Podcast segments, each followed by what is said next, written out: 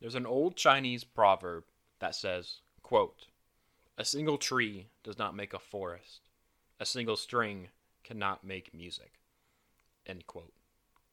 The essence of the proverb is that great things can't be done alone. No matter how tall and mighty the tree is, it is trumped by the awe and power of a collection of trees. No matter how beautiful and harmonious one string is, the collection of strings makes a much more powerful impact on the listeners.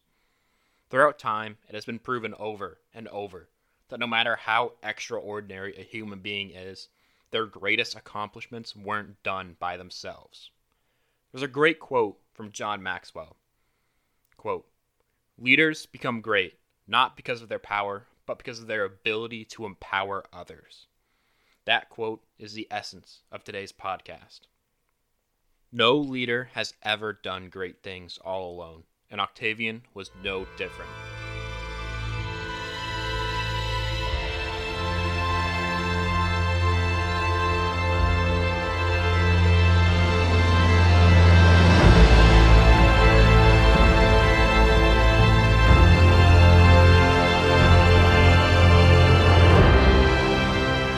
Episode 2 Becoming Augustus. When we last left Octavian, he had just won the Battle of Philippi and avenged Julius Caesar's death by defeating Brutus and Cassius. After the battle, Antony's popularity soared. Since Octavian had been ill during most of the fighting, he was not seen as the guy who brought justice to Julius Caesar. With the battle over, the triumvirs set out to govern their parts of the Republic. With this popularity, Antony would go to the eastern part of the Republic to prepare for a conquest against the Parthians. Octavian would get the west part of the empire, and Lepidus, since he didn't contribute much to the Battle of Philippi, only received Africa. Octavian was now the number two guy. However, the harmony between the triumvirs would not last long. Fulvia and Lucius, Antony's wife and brother, started stirring up trouble against Octavian. The conflict would eventually bubble into what seemed like would be another costly civil war. But Octavian and Antony overcame their differences and renewed the triumvirate. The Roman people let out a cautious sigh, for it seemed they had avoided another deadly civil war. But before they could even finish sighing, famine struck. For Sextus Pompey, the new standard bearer of Brutus and Cassius' cause, was raiding Rome's food shipments. Sextus had control of the Republican navy and was in league with Brutus and Cassius. But after the defeat of Brutus and Cassius, Sextus now led the charge against the triumvirate. Sextus's efforts led to skyrocketing prices for the Roman people and eventually famine. Riots ravaged Rome. They were hungry and saw an easy way to end the hunger make peace with Sextus. However, Octavian refused to make peace with him, which infuriated the hungry Roman people, until eventually he had to give in. So Octavian and Antony met Sextus for peace talks. Sextus's demands were that the proscribed be forgiven and their properties restored to them, and those who had helped in Julius Caesar's assassination be given safe exile.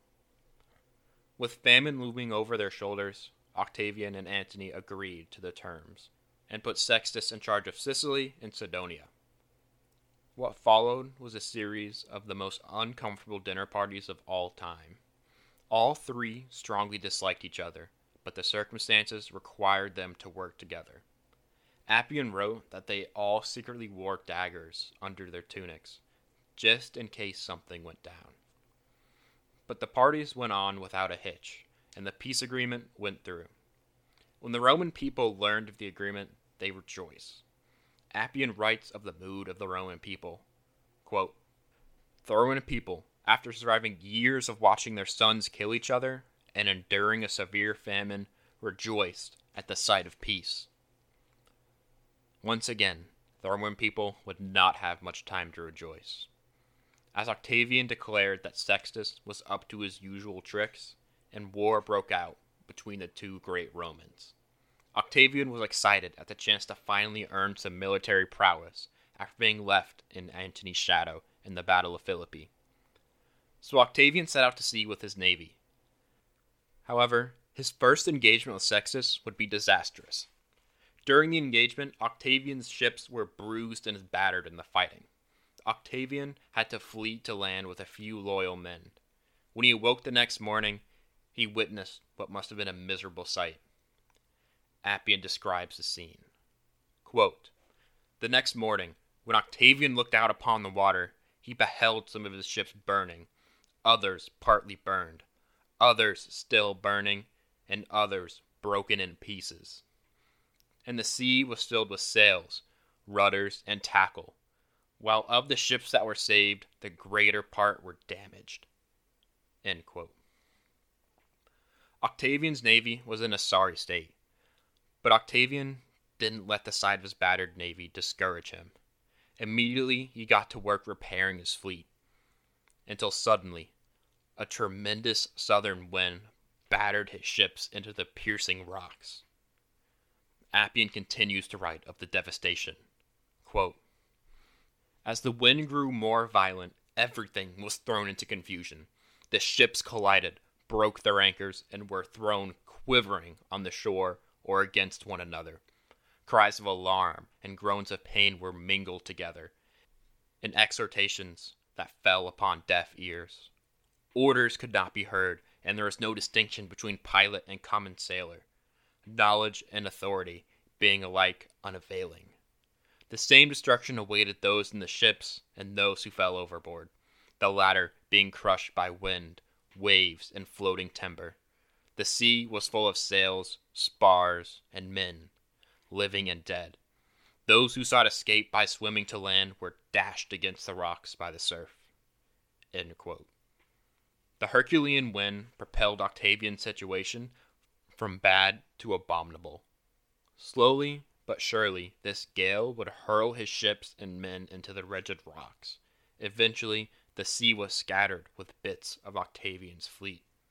The situation looked as if it could not get any worse. But as the sun disappeared from the horizon, so did Octavian's hope for an end to the madness. Appian writes of what happened as the sun set.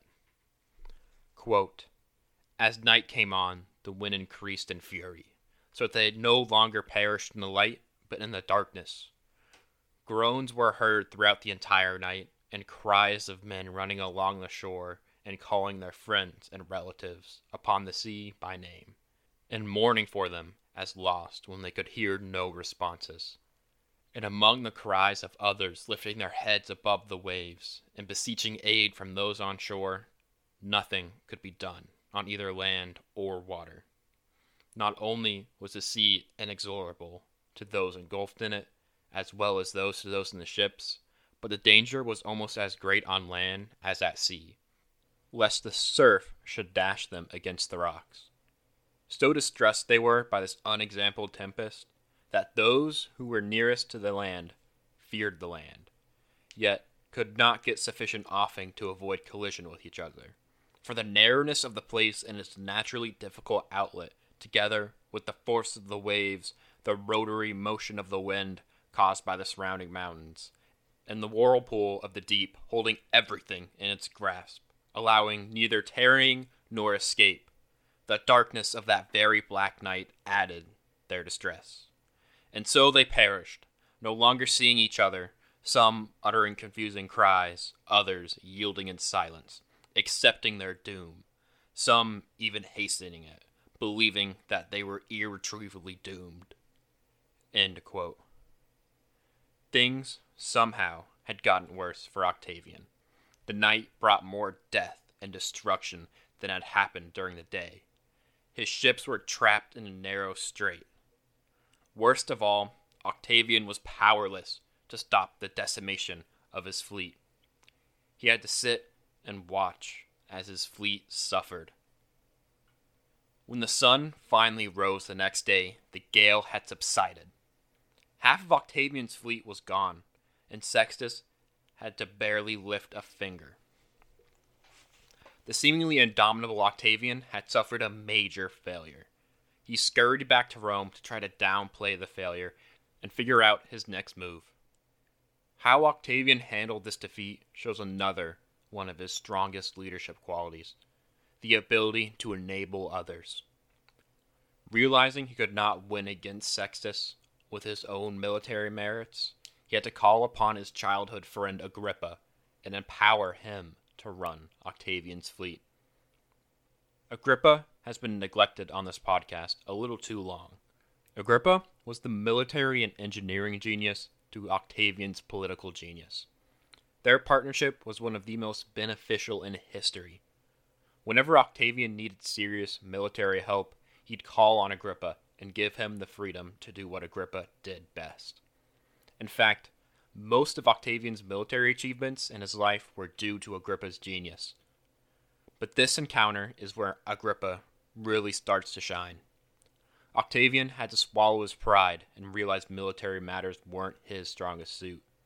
With this in mind, he gave Agrippa free rein to do what he did best engineer and lead a military force. There are two big issues facing Octavian that Agrippa solved in one genius move. The first one, Octavian needed more ships, but it was impossible to build ships at any of the ports since Sextus ruled the seas. The second issue, Agrippa had little to no experience at the helm of a navy. But Agrippa, being the engineering genius that he was, designed one of the wonders of the world at the time. Agrippa's idea was hatched south of Rome, where Naples is today. The idea was to dig a canal from Lake Averno to Lake Lucrino, then dig another canal from Lucrino to the Mediterranean. What made his idea genius was that Lake Averno was invisible from the sea, so Sextus would not know about Octavian's efforts to rebuild the navy. In addition to the advantage of secrecy, the lakes provided an essential training ground for Agrippa and his new fleet. And in a final stroke of genius, Agrippa invented the harpax. The harpax was a machine that acted like a grappling hook. It would launch and heave ships together so the boarding could begin. So, in one quick swoop, both of Octavian's problems were solved because he empowered Agrippa to do what he did best. So, after a year of preparation, the time had come to deal with Sextus once and for all. The attack would consist of three parts Octavian would bring his ships and legions onto Sicily. At the same time, Lepidus would take his 12 legions from Africa to Sicily. Finally, another force would sail to Sicily's west coast. On paper, it seemed solid. Sextus would be slowly strangled by Octavian's noose. However, the seas had another plan. While Lepidus easily landed on Sicily without too many issues, Octavian's fleet was once again hit by a strong wind. Not as bad as the last time, but it still did enough damage. Octavian was in despair and shouted to the gods, quote, I will win this war, even if Neptune does not wish me to. End quote. Octavian was getting frustrated with his bad luck. Once the winds had subsided, him and Agrippa came up with a new plan. Agrippa would sail first to Sicily to try to engage Sextus. Once Sextus was engaged, Octavian would sail over with his legions.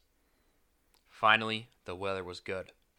Agrippa was able to engage most of Sextus's fleet and sent a message to Octavian claiming that Sextus was engaged. But Sextus knew something was afoot. He sailed near to where he thought Octavian was going to try to sneak onto Sicily and waited. Octavian, then thinking that Sextus was occupied, sailed confidently towards Sicily. But as Octavian made it ashore, suddenly Sextus's fleet raced into view. In addition, his cavalry charged into sight. Octavian's legions were caught unprepared. Luckily, Sextus did not press the issue too much, so Octavian's forces had time to set up their defenses during the night. They were safe. For now. Octavian's ships needed to be sailed back to safety, though. On their way back to Italy, the ships would be harassed by Sextus. So once Octavian had saved his ships, he had a hard choice to make. go to Italy to drum up help or go to his men on Sicily. He chose to go to Italy. This decision led to Octavian to go through one of the scariest nights of his life. He set off from his fleet in a small boat towards Italy, but Sextus's men chased him, and once Octavian thought he was in the clear, he went ashore with his armor bearer. He saw some Roman ships and greeted them enthusiastically, but to his horror, they were Sextus's ships. Octavian fled to the mountains, evading the men. And finally, once he thought he was safe in the mountains, he would also try to be killed by a slave whose master's father had been killed by Octavian. But Octavian escaped. Finally, he made it back to his legions. He was mentally and physically exhausted, but Octavian's luck would finally turn around. In a matter of days, Agrippa captured some ports in northern Sicily, which made it easy for Octavian to transfer the rest of his legions. In addition, the men that Octavian left on Sicily were able to march to those northern ports. Octavian was in control of Sicily, but Sextus still ruled the seas. Sextus realized he could not beat Octavian on the land, so he forced a final encounter on the seas. So Agrippa, with the use of his harpax, would confront Sextus once and for all. In the battle that followed, Sextus was crushed. While the war was over, the drama was not. Lepidus started claiming that he was master of Sicily and that he had won the war. Octavian was infuriated. It looked as if another war would break out between Lepidus and Octavian. But Lepidus's soldiers, tired from war, switched to Octavian's side. Lepidus was kicked out of the triumvirate, but Octavian gave him his life. So finally, through the genius of Agrippa, Octavian had ended the famine in another civil war. In addition, with Lepidus out of the triumvirate, it was Octavian and Antony who now split the empire in two Octavian in the west and Antony in the east. For a while, things were back to normal. Antony was busy campaigning in the east against Parthia, while Octavian was campaigning in Illyricum to improve his military stature, or as some speculators put it, was getting his army trained for the eventual clash with Antony. However, this clash with Antony would need more than just Octavian and Agrippa's military might. It needed a complex propaganda machine. To run this propaganda machine, Octavian needed the genius of his friend Maecenas, who was essentially Octavian's minister of culture. And like Agrippa, Maecenas has been undeservedly neglected so far. For starters, he helped negotiate the original triumvirate, and he would also help negotiate the next renewal of the triumvirate. And while Octavian was fighting Sextus, Maecenas was administratively in charge of Rome in Octavian's absence.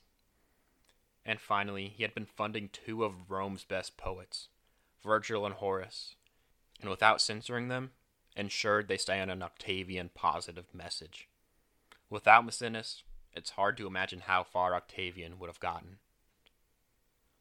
But Octavian's biggest challenge at that moment was public perception. The Romans had no interest in fighting another civil war. Octavian needed to change the narrative from Octavian versus Antony to Octavian versus Cleopatra, Antony's new wife, the Queen of Egypt. He needed the Roman people to see Cleopatra as a threat. So Octavian empowered his friend Maecenas, and Maecenas, like a masterful artist, needed to paint a certain image in the mind of the Romans. First, he needed to paint a picture of Octavian as a good old fashioned Roman, a champion of Republican values while Antony needed to be painted as a good old Roman who had been corrupted by the evil witch of the East, Cleopatra. In order to paint Octavian as a good old Roman, he had Horace and Virgil start publishing work that viewed Octavian in this light.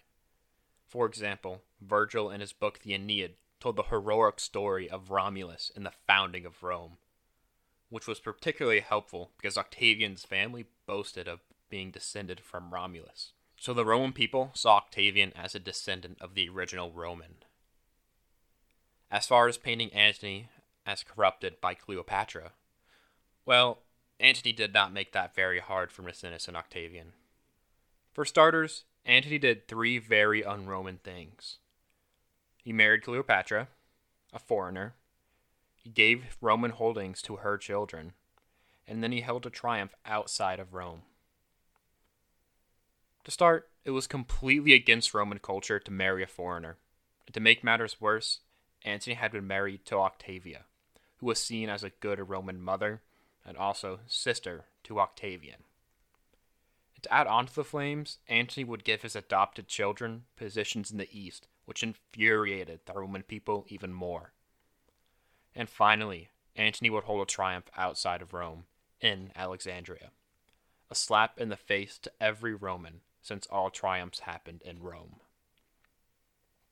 But if these actions were just Antony adding wood to the fire, he was about to throw gasoline on it. Two defectors from Antony's side told Octavian disturbing details about what Antony had put in his will. Dio writes of Octavian's reaction to these scandalous details. Quote, Thereupon Caesar became still more violently enraged. And did not shrink from searching for the document, seizing it and then carrying it down to the Senate, and later into the assembly and reading it. For the clauses contained in it were of such nature that this most lawless procedure on Caesar's part brought upon him no reproach from the citizens, for Antony had borne witness to Caesarion, Julius Caesar's allegedly bastard son, that he was truly sprung from Caesar, had given some enormous presents to his children by the Egyptian queen, who were being reared by him, and had ordered that his body be buried in Alexandria by her side. This infuriated the Romans. Trying to claim that Cleopatra's son had Julius's blood was an insult. In addition, Antony wishing to be buried in Alexandria showed the Roman people that he had no more interest in Rome. Dio continues to write of what the Roman people thought of the will. Quote, this caused the Romans in their indignation to believe that the other reports in circulation were also true, to the effect that if Antony should prevail, he would bestow their city upon Cleopatra and transfer the seat of power to Egypt. The outrage led to Antony being stripped of his upcoming consulship and his authority to lead an army. Maecenas and Octavian's propaganda machine had done its work. The drums of war were pounding, not against a fellow Roman, but against the evil Eastern witch.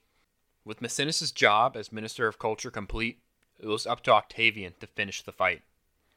Once again, Octavian powered his friend Agrippa. Agrippa was placed in charge of the naval force, Probably because, as we have seen before, naval encounters weren't Octavian's strong suit. Together, they would meet Antony near Actium in Greece. The battle was extremely anticlimactic. What was expected to be the great clash between the descendant of Romulus, the champion of Rome, versus the wicked witch of the East, petered out into Antony and Cleopatra fleeing back to Egypt for Octavian and Agrippa had geniusly bottled up Antony in the port of Actium. And with no other promising prospects in sight, Antony decided to break Agrippa's blockade and regroup in Egypt. In breaking the blockade, Antony would lose most of his forces, but Antony and Cleopatra made it safely back to Egypt. However, they were not much safer in Egypt. Once Octavian had begun his attack, Antony and Cleopatra's forces surrendered without a fight. Antony would commit a painful suicide, and Cleopatra would use the only card she had left charm. But Octavian did not see Cleopatra's beauty. Instead, he saw an extraordinary prize for his triumph. Cleopatra, though, would rob Octavian of his prize when she committed suicide. Finally, the civil wars were over. The Roman Republic was over. Octavian returned to Rome a hero. With the help of his friend Agrippa, Octavian had defeated Sextus and Antony. In addition, with Maecenas' propaganda machine, he helped turn the essential public opinion in Octavian's favor. Octavian was one of the most powerful men in the world, but he did not get there alone. he would undergo one final name change. Octavian was given the name Augustus, revered one. Over the remainder of his life, Octavian would introduce policies that would ensure there would be no more civil wars for some time. In addition, he would work to forge Rome into a society that would last for another 500 years. However, this transformation would have not been possible if Octavian had not empowered his colleagues, Agrippa and Maecenas, to do what they did best. Once again, the main lesson to learn here is that great things can't be accomplished alone. Not even the great Augustus could succeed without help from others. Octavian was nearly unstoppable because he used the talents of those around him. When Octavian suffered a humiliating defeat against Sextus, he called upon the military and engineering talent of Agrippa. When needing help painting a picture in the minds of the Romans, he called upon the master of culture and arts, Maecenas. Empowering those around him rounded out Octavian to be an unstoppable force, and led to Octavian becoming the great Augustus Caesar, and changed the course of history forever.